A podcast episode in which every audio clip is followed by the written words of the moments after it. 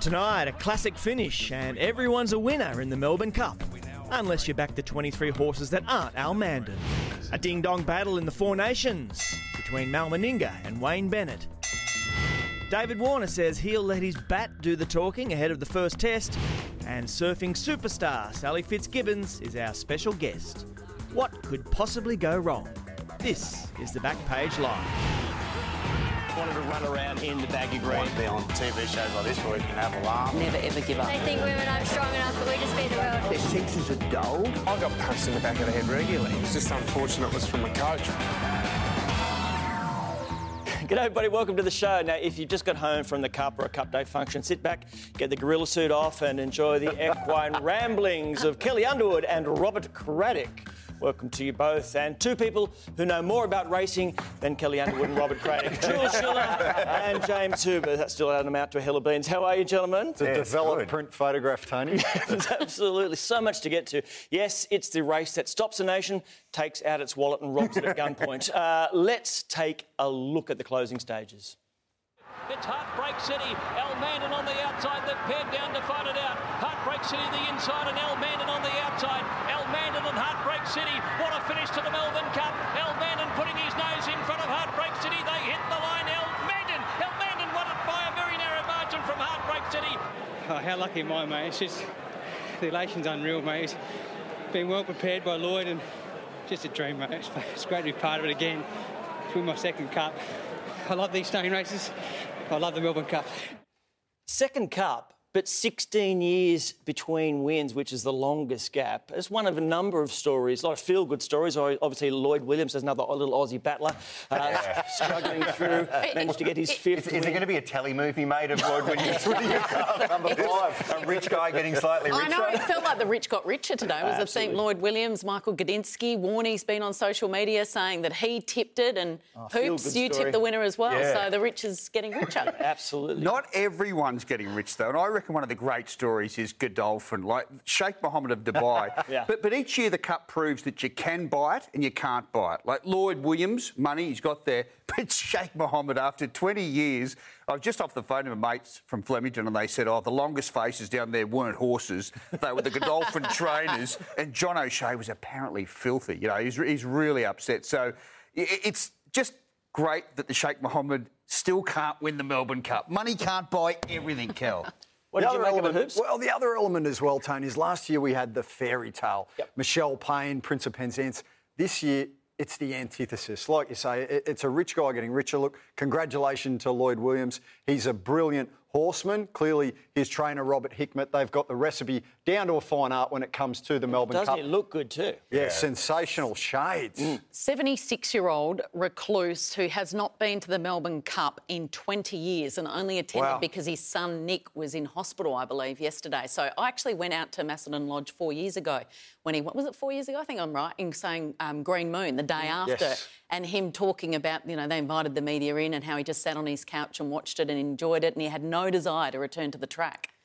Well, he certainly Amazing did to stay. see him back. Uh, he looked, he looked terrific. But you can imagine, obviously, how devastated the owners of Heartbreak City, the horse that uh, ran second, were. They were this devastated. Second. You finish. Take that. Who won? Take that.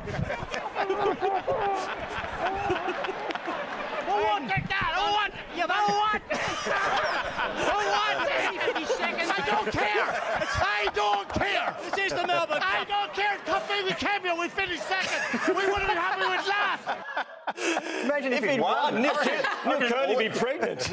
Orgy would have broken out. Would have been unbelievable. I actually did a little bit of research today, Crash. So Heartbreak City's prize money heading heading in five hundred thousand dollars. I know why they're happy. They won nine hundred thousand dollars today for second. Well, the boys interviewed him about an hour ago, and, they, and they're sitting there saying, you know what, I'm sort of glad we didn't win. and they said, why is that? He said, because he wouldn't have lasted the night.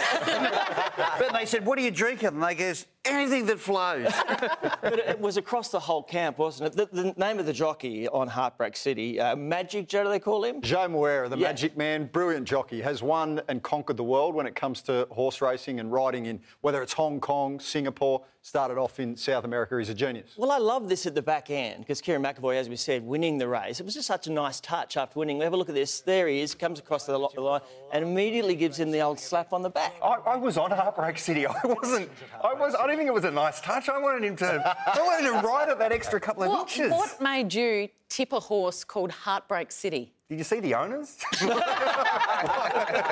did you want to get on it? It was a nice touch, though, to have last year's winning jockey Michelle Payne alongside gold medalist Chloe Esposito bringing the cup to the mounting yard. A little bit sad, of course, that uh, Michelle has been hanging around the same gear for the last 12 months. since she won. But there she, that was that was nice, wasn't Well, it? and it was a nice touch, obviously, that Kerrin McEvoy, her brother-in-law, is married, obviously, uh, to Michelle's sister and heavily pregnant with her fourth child, um, expected, I think, next week. That it sort of kept it in the Payne family to some extent. I would love nothing more, Crash, than to see her get the opportunity to go back to back. I think in some respects she's been treated pretty poorly by the racing industry in the last 12 months. What has changed? We sat here 12 months ago on this night and said, wow, the glass ceilings just exploded and shattered. And uh, 12 months later, not much has changed at all. But race, racing is such a ruthless business. And when she won the cup, she made a conscious decision to surf the wave. A- And, I get that. You know, the publicity, the fame, she was probably only ever going to do it once. I would have done the same thing, but there had to be a cost for it. Mm. And that cost was rides. You sort of couldn't do both. You couldn't sort of go to track work and play the star as well. She, she played the star. Good on her. She can certainly return to track work, and but they were sort of mutually exclusive. She couldn't have both worlds. But the talent's still there, surely. Is oh. she good enough to get a Melbourne Cup ride today? She, she is, but the competition is so fierce. Mm. To so be honest, fierce. guys, I She had a rough year with injuries as well. She did, Yeah. I, I thought Michelle Payne was a, a little overexposed just during the whole carnival. Because to me, the woman who put her stamp on the 2015 Melbourne Cup was this one. And uh, this is a uh, telemovie I'd like to see. That's last year. that was last year. She was- spent the last 12 months getting over that. it's a it's a race rich in tradition, and it's those sort of traditions that I loved. I was interested, I don't know if you might notice this, Kel, in this bit of fashion on the field. It's the romantic double plastic poncho. Go- uh, Yes. What the hell is that about? It's like a giant condom. or. Well, it's not going to work very well with both of them inside it, let me tell you right now. Sorry, kids. Racing is a family affair, he moved on swiftly. No name bigger, of course, than Cummings, and a year on from the great Bart's passing, his grandson, James, became the fourth generation of the family to win the Victoria Derby. This is a, a good story, isn't it, Oh, this is the best story of the Spring Carnival, Tony. No question. His great grandfather Jim back in 1948 crashed with the horse Comic Court. Then, of course, his grandfather Bart won more Melbourne Cups than any other trainer and won five Victorian Derbies in his own right. And his son Anthony has also won a Victorian Derby as well with five and a half star back in 2012. So it really is a magnificent story. I'll tell you what, they'd be hard shoes to follow. Trying to walk in, in Bart Cummings' footprints, that's like trying to follow Bradman into Bat. Well, he, he literally works in Bart's office. I did a story on him for uh, the project, and he, he sits in Bart's chair. He works in his office. He has, you see, the old bottle of port that Bart used to share with with trainers. So, you know, he, he does live in his world, and a lot of pressure. But he's a lovely guy. His wife's lovely. They've just had a, a small child, so it's great to see them doing so well. Yeah, he's on the way. All right, sports people don't always choose their words wisely when they're interviewed after competing. Well, I think jockey Dean Yendall might have put some thought into this response after winning the Myer Classic. Dean Yendall, what, what a thrill. Takes out the Myer Classic. Mate, I have got a raging horde right now. It is the best. You are mad. He might need one of those ponchos. Imagine, imagine if uh, Lloyd Williams said that. it was interesting because he could. There was an expectation he would get fined for that. Yeah. But Terry Bailey, the chief steward, who's very hard on the jockeys, but quite maturely, he sort of said. It is hard on them. Uh, for, Stop. Don't, don't say anymore. but it is h- hard on them straight after the race to have a microphone straight there. So uh, it was good stewardship, I thought. He did it deliberately. He said it on a said it radio, on a radio, interview did he? Week ago, Like, week- yeah. It was deliberate for sure. Absolutely. All right, look, you don't have to be on horseback, though, to get a bit toey. Uh, have a listen to this veteran Irish trainer.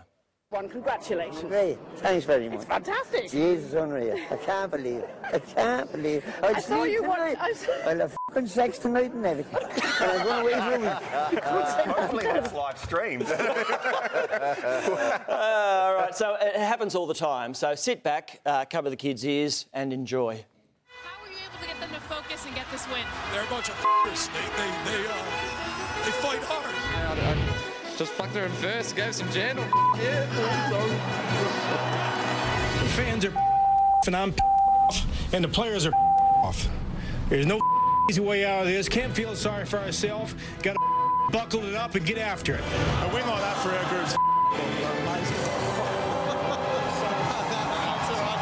Oh, Matt Sweet, he like buzzing. I could f***ing swear. Oh! Louis. Oh my God, the last two days were. Now explain this. Was it that defence that won the match? Yeah, mate. Yeah, the boys f***ing cried it right up. Thanks very much, Sam. Yeah, yeah, we ground them down. That's that was the game plan. Uh, run hard. For shit. It's okay. Just apologise for that. sorry, sorry for that. Um, So interesting that you come across like a nice guy, but you're really a piece of shit. Hey, hey, come on, come on. No, that was a piece of you. That was a piece of shit. You know, we're, we're doing we're doing live TV. Hey, I don't care. What are you gonna do about it? Thank you for coming in. We're on live TV here, so keep yourselves nice. All right, look, I'm trying to get as childishly excited as I usually am about the first cricket test of the summer. I am struggling a little bit. It is Thursday, it is Perth, it is South Africa, who on paper look a terrific matchup for an Australian team. Two amazing fast bowling units. Batter's not so great at the moment. But you- can you, you feeling the same thing? Your point's interesting, Tony, and I think there's hundreds of thousands of Australians like you. They just haven't switched on. The Test match announcement for mine was the lowest key, the, the build up to it, in 30 years that I can remember. Like, normally there's crack and snap and crackle and uh, but who's in, who's out. It just wasn't there. So I'm a little bit worried about Test cricket. you and I are both great devotees of it. We love it, want to continue, but there's a watch on it. It's really struggling.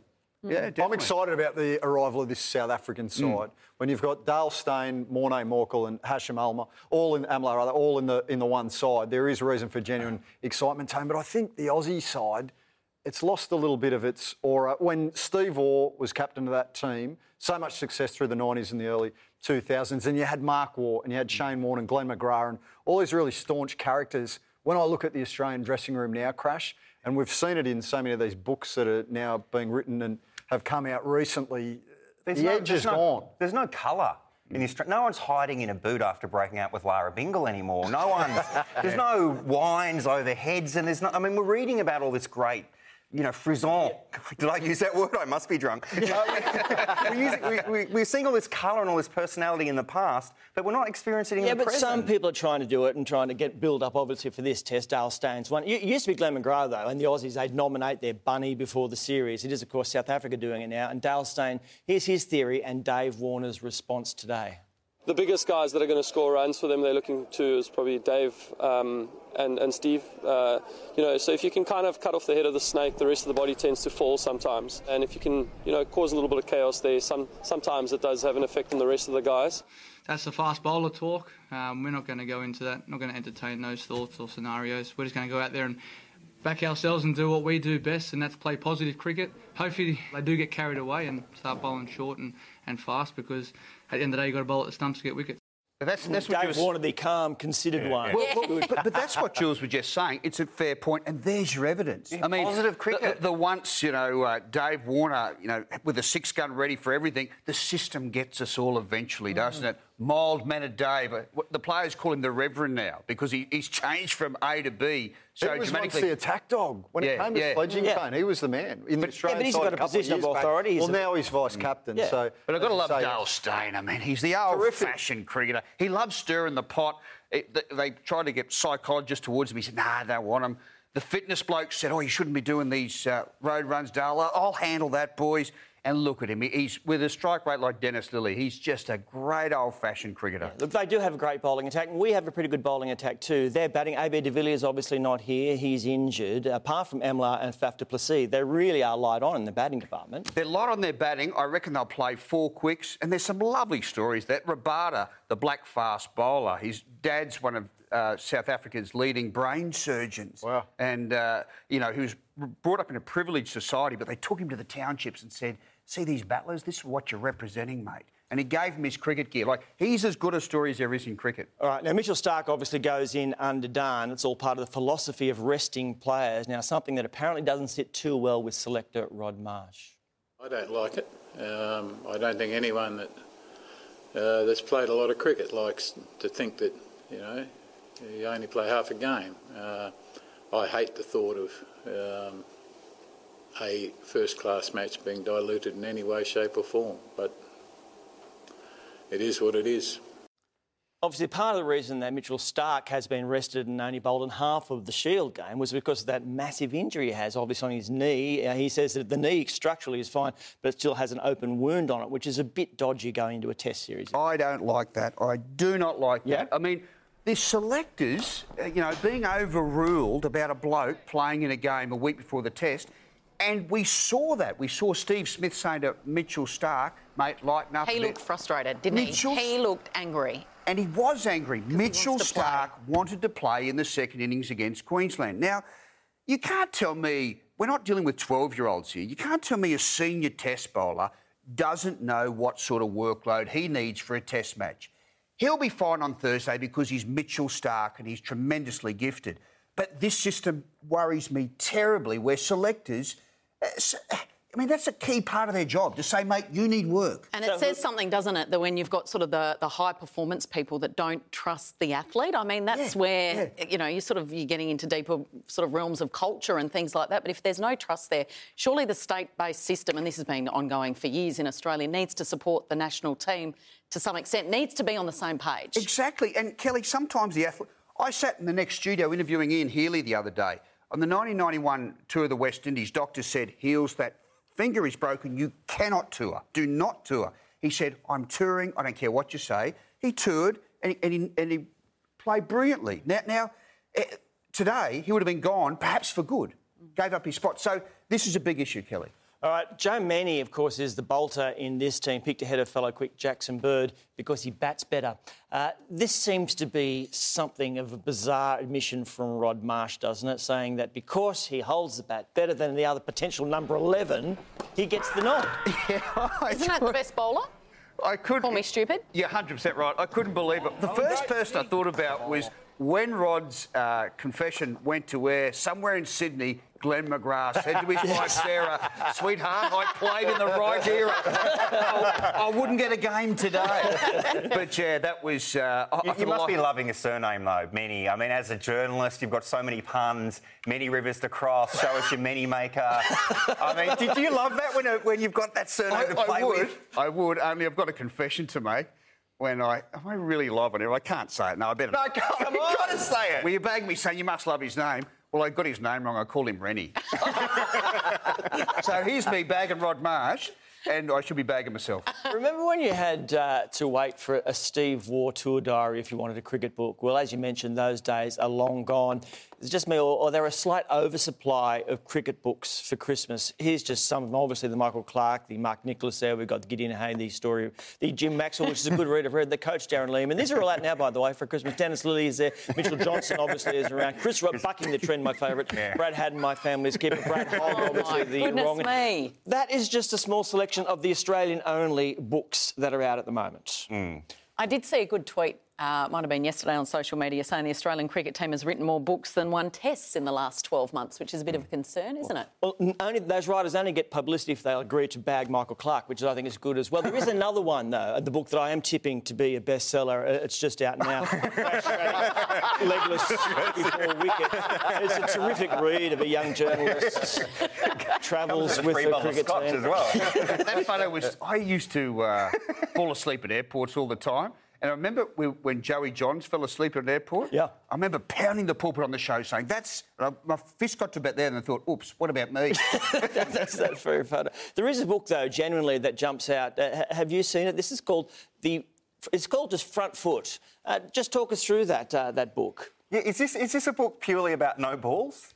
It, it is. No, it's about the front foot rule. And Jules, you've got a copy, haven't you? Yeah. And, and Jules loves it, and so do I. Front Yeah. foot, Yeah, the law that changed cricket. Doug Ackley wrote it, and I. Lo- this is why I love cricket because someone comes up with a little uh, curl of an idea and spins it into a beautiful little What, book. 300 pages worth? Yeah, yeah. God, you'd be boring to sit next to on a long haul flight, Crash. Only a, cric- If this is only a cricket nerd like you, Crash. But I've been having trouble sleeping. Can I take that home? Well, Seriously, as, that's as you were saying, that. Cal, can we get a close up of the I cover want to again? know what he's doing with his other hand. I don't Yeah. really understand. it. Where's it? Depends which way he's facing, I guess. and even worse, it's a pop-up book as well. So it is a great book. I couldn't put it down. Last time I felt like that about a book was when I got this little beauty out. It's just another terrific read. Uh, Microwave One. Absolute page turner, Crash. Love it. Go out and get it right now. All in all good bookstores. All right, if Mitchell Starc is worried about uh, diving in the field, he should have a look at Liam Thomas. Uh, this is from the weekend. Uh, look at him fielding at, at finally. In he comes, and there goes the leg. Uh, he's playing with the England Physical Disabilities rep, and he hops, gets the ball, and throws it in. That is magnificent. Well, Liam Thomas was born without half of his leg, but it's never stopped him from doing anything. And that uh, he hits everything with great gusto. And, and, like, did he, the last person worried about his leg was him there. Yeah. He said, Yeah. get up, throw it, great commitment. I mean, uh, that clip has actually more done more for disabled cricket than anything in the last 20 years. Really? Oh, good absolutely. to see People cricket have throwing a leg for once as well. That's right. Haven't seen that much before. And there's all that silly jokes on Twitter about fine leg, his fielding place, and all that. But everyone admires him. He's, he's It was good brilliant, gutsy player. absolutely brilliant. All right, here's just a couple of specky catches, just because I want to show them to you. I think this is Travis Head first up. Uh, they're caught in bowls, both of them. Look at that. Anytime the ball has gone past you, it's like one of those classic Mark Waugh catches and slip. The ball's past and then grabs it. Since this is basically just the umpire saying, the umpire very, very happy that he snatched it. Have a look, another close look. Boom. Do love it. Doesn't matter what uh, grade of cricket, there is some great fielding going on out there. All right, the uh, Aussie look good. Aussies look good in the Four Nations, but I think the best matchup so far has been Mal Meninga v Wayne Bennett. Hoops, has this little feud jumped out of nowhere, or has it been cooking along for some time? It's been simmering beneath the surface, Tone, for 12 months. And don't worry about Jason Taylor and Robbie Farah, Steve Hansen and Michael Cheika more recently in terms of trading verbal barbs. This is front row, as good as you will get ringside crash. That column from Mal Meninga, brilliant, absolutely cutting and did not pull a punch. But, but what's he saying? He's saying a that he, thinks that Wayne Bennett wanted that job, wanted the Australian job, and he's kept you know throwing the barbs at him. That he's never rated him as a coach. There's those kinds of accusations, aren't they? The background to it is, Tony, that absolutely Wayne wanted that job. And Wayne was fuming when John Grant and the Australian Rugby League Commission opted to give it to Mal Meninga instead, to the point where I've been told that Wayne actually criticised Mal quite heavily directly to John Grant, which he has then also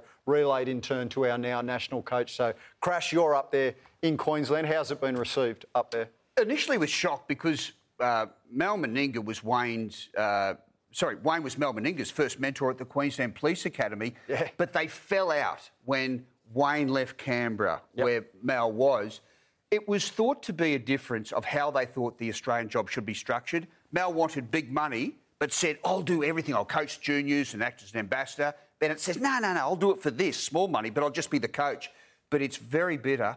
I'm actually a bit worried about Wayne uh, Hoops. Is he the man? Like he's had a really tumultuous year, and it is absolutely confirmed. He did bag Mal, and Mal takes that tremendously personally because it, it's all he's got. Him saying, you know, "I- if you're not a decent coach, I mean, these are blokes who've known each other for 35 years. It's really sad. Yeah, you're right. Look, aside from this column and clearly the now very personal stoush that's going on between these two coaches, there's also a number of other significant rugby league figures up in Queensland who dislike Wayne. They think the super coach aura is a little bit of a myth, Mm. and there's building momentum o- of the tide really turning. That, that, that column was three months in the making. It was not.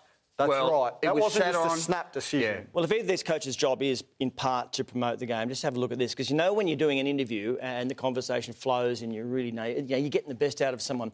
Well, this isn't what happened in this chat with the great man Wayne Bennett. Wayne, you've only had a couple of weeks with the players. What's been the key focus for you with them? Oh, just to get them to train really well. And a view to the game and the tournament, what have been the messages you've been trying to get through to them? Just have some belief in themselves. And Lomax at fullback, uh, uh, ahead of Ratchford, what was the thinking there? Uh, I just thought he does a couple of things that I like. Good to play Wayne Bennett. How good was that, Kel? Well, look, I mean, England's obviously hired him because he is and has been seen for a long time as the master coach. But I find that a bit unacceptable because that is part of your job. Is is not just to coach and not just to win, but to answer questions. You've, as a senior coach like that, particularly of a national team, you're held accountable to your players, but also to the fans. So England would have been excited. We've got this big name. It, he owes it to the fans to explain what's going on within the camp and, and almost selling the tournament to some extent. He does. And in Brisbane, we get the grumpy Wayne because he's, Yep. he's had it for a few decades and Wayne's in a bad mood. Sometimes it's actually quite fun, Mm. that sort of Wayne. And you know that, Tony. You try and poke the bear. What can you get today? Much different if you're out there spreading the gospel. That's it. In a limited window, which is one of your prime roles in that position. So It- th- that is unacceptable. and once again, I wonder where Wayne's head is. At What the does he moment. to do, though? Is he need to break out into a song and dance routine and do like a Seinfeld stand-up routine? He's there to win matches. Yeah, but He's that's- not there to be entertaining in press conferences. disrespect. Mate, this What is he's gonna be doing is straight sets. disrespectful. Well, he comes across in that environment as a cranky old narc. And look, he can do it in the NRL when he's coaching the Brisbane Broncos. But if you take the head job of the England Rugby League team, now that's not a massive sport. Soccer is a superpower over there. Rugby league, it's dead set, 48 pages don't get Wayne Bennett to inside do the it. paper. Don't get- get no, another sorry, coach. but if you take that job, Yeah, part of the responsibility Hoops. is to promote the game. It borderlines on disrespectful, and he would argue that the media is disrespectful. The media is just doing its job. Yeah, he doesn't have to do the song and dance. He leaves that to somebody else. We've seen him twerking. Now Sam Thaiday has added a few more moves to his dance repertoire. This is just terrific stuff, Hoops. Outstanding. He has got- Outstanding use of the derriere, Sam. We've seen him twerk. We've seen him in the budgies there. You've got him um, in a little bit more kit. He does love to shake the booty. He's in a good place. He, you know where he is? He's where Fatty Vautin was in the 1980s. Remember when Fatty used to write a column saying, bagging blokes saying, today I'm naming the 10 ugliest blokes in rugby league. No one took offence because he's regarded as a comedian. That's what he is now. Like, people don't take offence to him for whatever he does. do All they? right, coming up, Sally Fitzgibbons drops in. We've got Sebastian Vettel's had a meltdown in Mexico and the football meltdown that led to a player's arrest.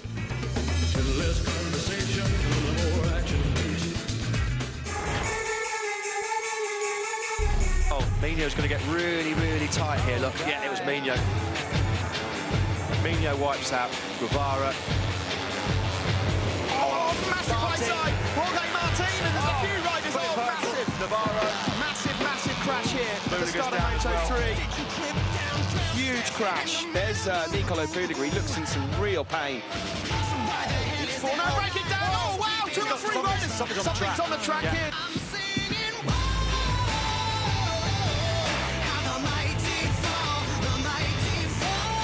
Binder's gone down as well. There were four or five riders gone down. I've put my life savings on there being all on the circuit there. Very much like it seized on him there, Navarro. Yeah, the way that spat him off all the way. Paul Anthony's gone down now as well. Oh, there's another one. There's another. His teammate's just gone down exactly the same spot.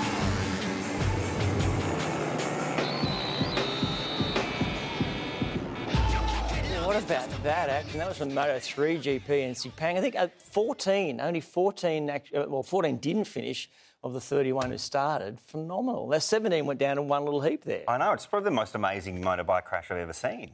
I mean, you know, Lots of action. There's plenty of action also in the, in the Formula One Mexican Grand Prix, which Jules knows is your favourite, with Sebastian Vettel uh, particularly grumpy with the moves of Max Verstappen.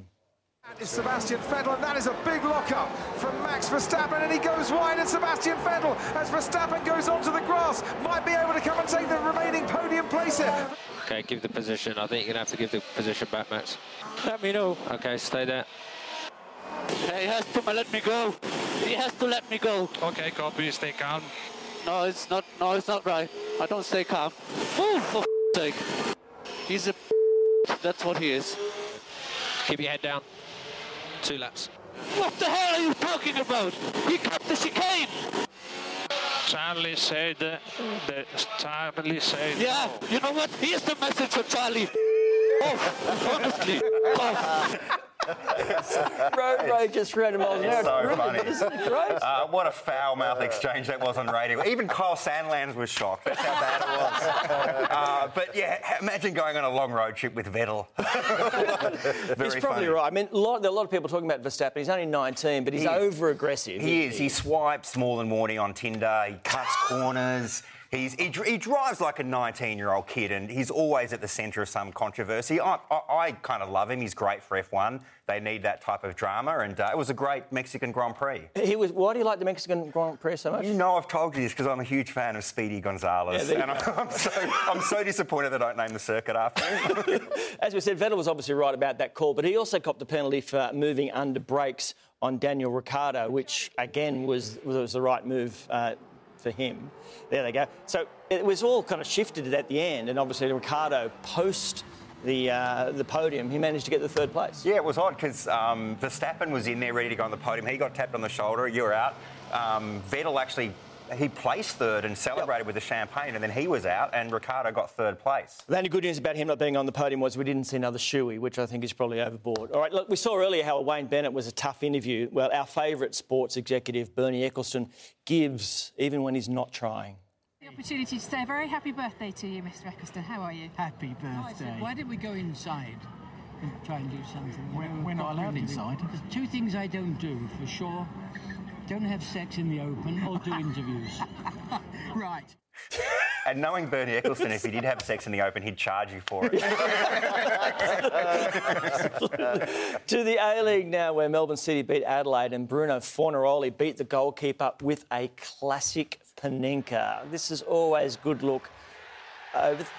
Now, is that just showboating? No, the, the, the longer you, you know, like you, you, you watch that, he waits to see which way the goalkeeper uh, is going to go and just hits it down the middle. There was a mathematician, Tony, about, I think it was about 10 years ago, he did a scientific study of penalties. And he found that the best place to put a penalty is right down the middle because goalkeepers. Did he put this in a book with the guy with the front foot? It was- it was the front foot. because goalkeepers are always going to move because they don't want to, even though a goalkeeper can just stand there because it could come down the middle, they'll always try and dive one way or another. So more and more penalty takers are just hitting it either hard or soft straight down the middle. And Fornaroli actually explained afterwards he watched the videotape of Eugene Galekovic during the week and noticed that on the penalties he was really quick to dive. So he had already pre that was premeditated. All right. Well, I can go wrong. Uh, I can go horribly wrong. You do have to hit it, even if you're doing hitting it softly. Hit it harder than this, please. You sort of got to get under the ball, don't You've got to do something. Otherwise, you look fairly foolish. All right, to Aussies abroad and Socceroo, Tom Rogic came up with an absolute screamer and was a winner for Celtic against Aberdeen in the Scottish Championship. This is the, two, the first touch to get the ball down, bang, and then the left foot is amazing. He's probably the best, our best overseas player at the mo- moment, Tommy Rogic. He's just. That's exquisite. And they only won that game 1 0. He's scoring fantastic goals. He's probably better than Aaron Mooy at the moment, which is a big call. And of course, Mark Viduka was our last Socceroo that went to Celtic and, and became a star in the Premier League. So I think Tommy Rogic is on that path. Player of the match. I think he did the press conference afterwards, and they're flying. Yeah, the fans love him there too. All right, great stri- uh, strike from this bloke from the uh, Chilean league too. Although it was nowhere near the ball, uh, they, they got beaten 4-1, so he decided to just have a little pop at the crowd there, a little swing. Doesn't actually hit him in the head. He gets the arm instead. Boonka. Uh, yeah, it's just all, all friendly because he's arrested. Yeah, it was on a family day as well. Like, He's been banned from attending sporting events for 20 days, including the ones he's involved in. Uh, 20 days? I thought you were going to say 20 years. no, not quite that. All right, uh, that was not as stylish as the work, of course, you remember, of Eric Cantona. Uh, he kind of went studs first. Yeah, I think Yeah, that was a Bruce Lee special. But that almost made him. He's starring in commercials. He's, you know, he's. He's kind of that was an uh, like a great moment in English sport. Great moment. We've seen uh, ball kids refuse to give the pill back to opposing players. Well, it can be dangerous, especially if it's uh, Quentin Buonador. Uh, he's from the Belgium second division. Look, not happy with the kid. Bonk. Lift your game. Oh, and he loved it. Is he playing doubles with Nick Kyrgios? it's, it's great, isn't it? But you know, look, he was. Love it. All right, to AFL now. And Were you surprised with the news that Gary Ablett wanted to trade away from the Gold Coast? Well, there were rumours around for the last, uh, I guess, few months, and um, he'd sort of previously knocked them on the head. But um, this has emerged. The Geelong Footy Club has confirmed that Ablett, Ablett certainly um, came to them, and, and well, his manager sussed them out uh, the possible of a, a return, and the Gold Coast Suns quickly said no to that. So this is a real problem for the club, Crash, and also for the AFL because they've underperformed in their six years in the competition. They're yet to make the finals. Of course, they had the whole drama with Karmichael Hunt, who left on a really bad note, and now their their superstar, the face of the club, if he had the choice, wouldn't be there. Yeah, I still reckon it was great for him going there. He came out of himself on the coast and became a more of a leader, and you know he was so closeted at Geelong, wasn't he? But yeah, the heartstrings are big. What about captaincy, Kel? I mean, like a guy who doesn't want to be at the club, you know, you'd have to worry in future leadership positions because he's the got a guy who's got to be pounding the pulpit, hasn't he? Yeah. I, I, it's got to be under threat. It's a, yeah, it's a great point that you make. And then, you know, the, the, his teammates and fans, are they attending the game next year thinking, well, is, is this his last year? Will he go back to Geelong to play his last couple of years? So it, it's not ideal for the club. They'll get him Geelong next year. Well, there's our prediction. Yeah. This time next year, oh, for sure. he'll Yeah. take less. He'll take, say, 600 instead Yeah. of a, a million, and Yeah. bang, snapped up. Once you cite the home, homesick thing, it's going to work out that way, isn't it? You think in the end. All right, it doesn't look so good for the Cubs trying to break their 108-year World Series winning drought. Although they've managed to grab a game back from the Indians, who uh, they go back to Cleveland with a 3-2 lead in this best of seven series. There they are at Wrigley Field. The Cubs got the job done eventually after losing the first two there. Ohio was a swing state in the election, and Cleveland have certainly come out swinging. There we go. I could be a journalist with uh, little flourishes like that. But uh, it's great because it's. Uh, I think Chicago have only won like two World Series games at uh, Wrigley Field, and that was the second one there. And Wrigley Field was named after William Wrigley Jr., who was a chewing gum magnate. Um, unfortunately, got executed on a holiday to Singapore, which just probably wasn't. Which band's chewing gum? That was a joke. wasn't it? Yeah, Yeah, they're sentimental favourites. Everyone's saying Chicago, but sort of people forget about Cleveland. I mean, we, we were talking, I might have been the first or second episode this year, that Cleveland hadn't won a, a major sports trophy in nearly 50 years. And we're talking all sports. And then LeBron did what he did, that superhuman block in game seven of the NBA Finals, and they win their first ever NBA title. And then they could come out Cleveland Indians. I think they've got the last two at home. Last two at home, so one out of that, and, they have which got is it. so that's a pretty good fairy tale as well. Yeah, absolutely. All right, what about this? Uh, seats going at that game at Wrigley Field for 2,295. This seat. that seat. 2,000. I mean, obviously, when they're getting pumped, that's a good seat because you don't have to watch the torture of your team getting beaten. But how amazing is that? Love it. All I went and uh, saw the Bee Gees in Sydney and had a seat just like that. Oh, back up, Sparky. Oh, come on, this is. No, that- the Bee Gees. This is oh, 20 years ago. but they were fantastic. You, you only had to hear it, you know. I feel like. We're back on air. Yeah, Are we on they Smooth have- FM? They, they've made CDs these days where you can just listen to it and not actually pay for the ticket to go and watch a wall. Jeez, I'm sorry I raised that. In the NBA, Russell Westbrook has been a superstar for Oklahoma. I think it was a double triple or triple double. Uh, but he's genius. Look, it doesn't make everyone happy. Now, check out the guy here. Look, whoop, whoop. he gives him a double double. Uh, go back again. The big unit. So, who is actually his full-time job is as a doctor. He's not a proctologist, is he? He, guess what Westbrook said to him? What? He called him fat. Oh, no. So he didn't like it. So full-time job is a doctor, but he did say he's a bit of a part-time comedian, Jules. So Am I allowed to do that? What does that mean, like yourself? Like three out of ten gags is Yeah, funny? yeah, exactly. Well, that's been generous, I'd say. This could have been uh, one of the great big bloke surprise touchdowns, but uh, look, it just the thing is, it doesn't quite work out at the end. Gets the, the ball through the steel, picks it up, away he goes. Oh, oh. just falls, trips over the white line there, and uh, down he goes. Boom! Can't stay upright. Sadly, it's not a touchdown. Now, Eastern Michigan defensive lineman uh, Kwani Figuaro, he gets the fumble there. He said there, but he's 284 pounds, whatever. I've known the convers- conversion, but couldn't quite get there. That was how to butcher a certain touchdown. Here's how to gift one to the opposition. This was uh, Appalachian State attempting a field goal. Oh. thing is, yeah, when you take the ball, you're supposed to be watching, and Oh. yeah, and as you'd, as you'd expect, the nightmare turns into a touchdown at the Mm. other end. All right, uh, this uh, is a great lead in for this week's top five. I just wasn't ready moments. Number five, look, it's the second half in this uh, hockey game just started. Sadly, the goalkeeper wasn't sure we're still in the dressing room. wasn't ready. Wasn't ready. Number four, the anthem. This look, Prince William singing it beautifully. Sadly, it wasn't his job. It was Hello. Hello. Yeah, Everybody's singing. Uh, what's going? on? I wasn't ready. Number three, it's important to be ready. Oh, come on, nobody got hurt there. It's not, it's not me, it's a bloke in yellow there. Uh, he's all right. You've obviously got, I wasn't ready. Number two, this is from the German Bundesliga uh, a few years ago. Now, this is great. The keeper comes up, takes a penalty. He's so excited. He celebrates with everybody, does the whole lap round, round and round and round for about five minutes. Sadly, the other team, while he's doing it, takes the kick off. I wasn't ready! I wasn't ready! What? What? It's a goal. Goal stands.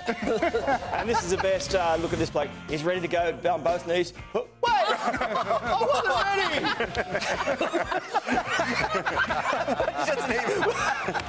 it's a fair cop. They all false started. Uh, this is 5. Coming up, Sally Fitzgibbons joins us right here in the studio.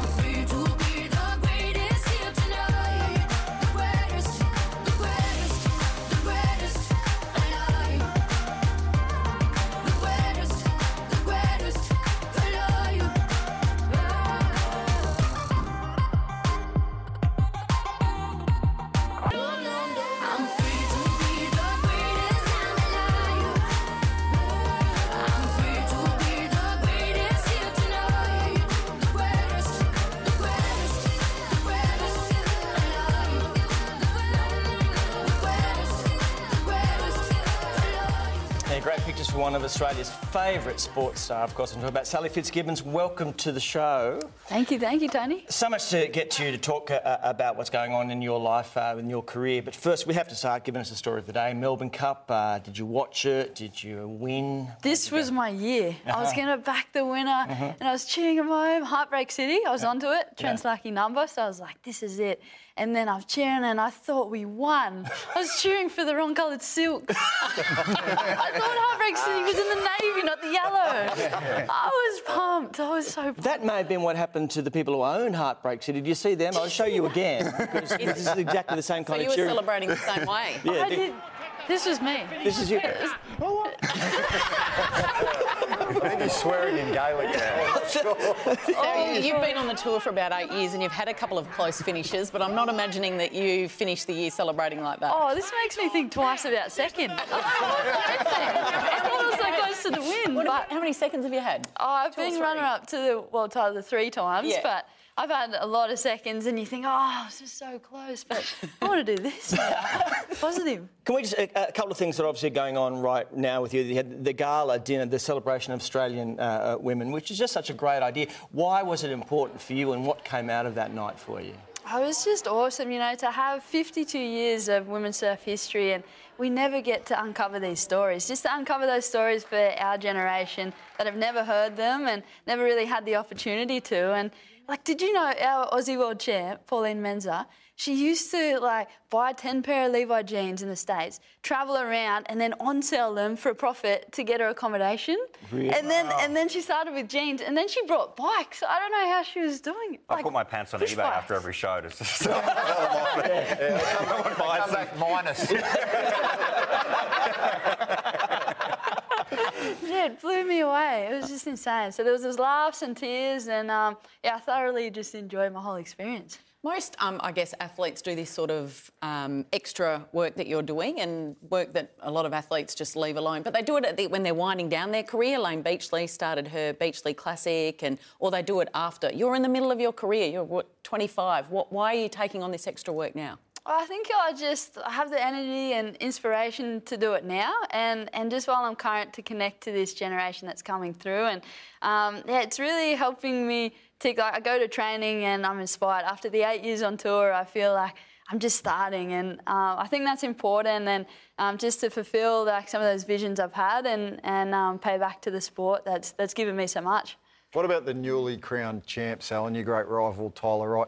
Am I right? She's moved to your hometown. So how does this work? Why has she picked? You're from the tiny little south coast town of Gerroa. Why has she's got all of Australia to? oh, I think she's jumped the queue as well. She's taking this title, and uh, no, I don't think uh, she gets enough of me on tour or something. uh, Gerroa's quite small and, and insular, so every day she reminds me. Now we're, we're battling away, and it's, it's a good rivalry. It's healthy, and uh, it's good to see the title home in Australia, though. Good on her. Sally, you're obviously world champion surfer. You've got business interests. You know, you're very smart. But one thing I didn't expect reading one of your books, you're, you're a regional chess champion. is this is this right? How good is chess? Chess is. I thought Crash was nerdy going to see the Bee Gees. yeah, you love chess. Going to the Bee Tell Gees me and you've introduced Trent to chess. I tried to his patience. Where did you develop a love of, of oh, my, chess? my old man, my dad loved chess, and um, and then because I played a lot of soccer too, he it was like Mr. Miyagi for me. He's like, sit down and focus. This is like a soccer field, and um, and I learned a lot of patience. But in that regional champs, I was I did the calculations and I was the champion, but I didn't get the, the trophy. They said I'd come Yeah. like third, and and I went after it. I, I still to this day I think, oh, I was a little competitive. I was like, did the calculations, took it to him, and I got my trophy. Sally, it is a good there. point Hoops alluded to, wasn't it? Like, you're going out with Trent Merrin, the rugby league player. Be honest, just because you can beat him in chess, that's it, isn't it? No, he's uh, it's amazing. They're over in uh, in Europe, so I was I was cheering home the, the horse for It, us. it played well the other day. Look at this. I love this. The, uh, Mm. You know, even though he was a former Dragon Europe team, but uh, he's gone to Panthers. He's looking really good. Yeah, I think that. But I taught him everything I know. Like, uh, everything he knows is like it's, uh, it's good to see him really enjoy his time in the in the green and gold. And for for both of us, it's just that's a really special feeling. It's just a proud moment. And I, you know, we raced each other home. I was in Europe, and, and he got home from uh, from Perth just for a couple of days, and we are just like looking at the jersey and just in awe. And uh, it's just yeah, really sentimental. With those us. great moves, obviously, he put on on the field, he's also pretty good at them off the field. I don't know if you've seen this video. This is amongst the players. Uh, here he is. Dance move. What? Yeah. And again, you taught him everything. Yeah. Oh, I don't he- know about this. when you're on the dance floor, does he kind of leave you and just do run his own race? Well, I, I got the call up um, from, you know, it's pretty quiet, it's pretty sleepy here, we're not doing much. And, yeah, this is a different story. Like, maybe a new warm up routine, I'm not sure. It's good, isn't it? There he goes. He is looking very good uh, at Trent. I can't wait to see both of you on the dance floor. This talk us through the International Beach Festival. Uh, oh, for sure. It's an exciting time. Um, the team and I at Fitzgibbons International had the vision to create an event just to celebrate Aussie beach culture. Everything I love about it, and um, so we hero the surf event, and it's one of the, uh, the the biggest in the world. So we have from grassroots, like from the little grommies, all the way through to the uh, to the elite pros, and um, we're actually for the first time it's quite unique. We've got um, we're sharing the stage with the Iron Women as Yeah. well, and then we have uh, the fun run, the the most spectacular uh, you know street run through uh, through Cronulla Cronulla and the Shire, and the ocean swim, the nippers. So plenty for everyone, and just that real community-minded event. You, you talk about you know wanting to see little kids get involved in surfing. You mentioned the Grommies. Now my, my uh, six-year-old now he's doing nippers. Is he a natural enemy to the Grommies already, or is that okay? No, no, it's about doing everything. I was a little nipper when I was about five or six, and just to get those ocean skills as Aussies, we're, we're on the coast all the time, so it's really important. You mentioned when you were a nipper, you're a talented athlete, middle distance runner, bit of soccer, could have done anything. Chess, don't forget. Chess, chess. Women's sport's about to take off. I think next year on free to wear and pay TV, we're going to have a national. Um, we've got the soccer obviously going, the AFL. There's Big Bash. If you could have your time over again, is there a sport that you would pick? Oh, that's a tough question, Kel. It's great to feel the, the you know, that whole momentum for, for women's sport. Uh, I did. I was really inspired by the uh, the the rugby sevens, the Olympics, and and also um, a lot of the group playing for the Matildas. I grew up playing schoolgirls with them, so one of those. And, and then for the solo sport, I go the running. The running, it's uh, it's the ultimate. All right, whatever you did, I'm sure you'd excel And Thank you so much. Good luck with all of the pursuits that you're undergoing at the moment. You're Doing a great job. Uh, thank you so much. We'll see everyone down at Cronulla this week. Come join Absolutely. in. Sally Fitzgibbons, what a legend coming up, our champ of the week. Four-legged woman. Four-legged woman to me. Former Melbourne star David Schwarz had some great moments in footy. From memory, none got the reaction from his first hole in one. I can't see it. Can't see it.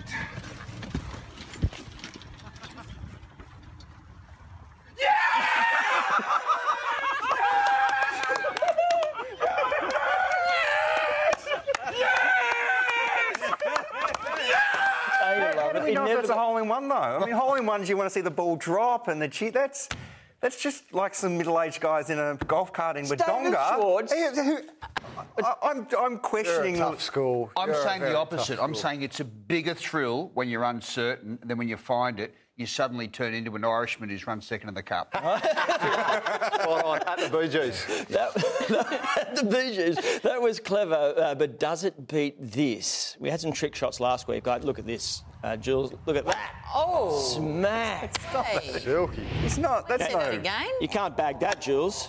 That's not that impressive.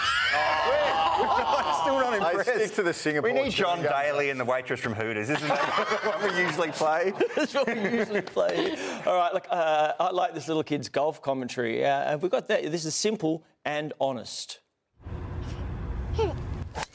Whoa. That scared me. Whoa. That scared me. It scared me. Love it. All right, sadly, uh, that takes us straight to the champ of the week. Look, how can you go past young Aussie Rhiannan Iffland, who's the Red Bull World uh, Cliff Diving Champion? She was a wild card at the season start. She's won five of the seven events, including this one, the final event in Dubai. So she's from beautiful Nord's Wharf at the south end of Lake Macquarie in Newcastle. So she's got to be a good person. Made the podium every event. What a champion. She is our champion of the week. Sadly, that's where we have to leave you. Thank you all so much. I hope you had a great Cup day. I uh, hope you enjoyed the show. See you next week. Bye bye.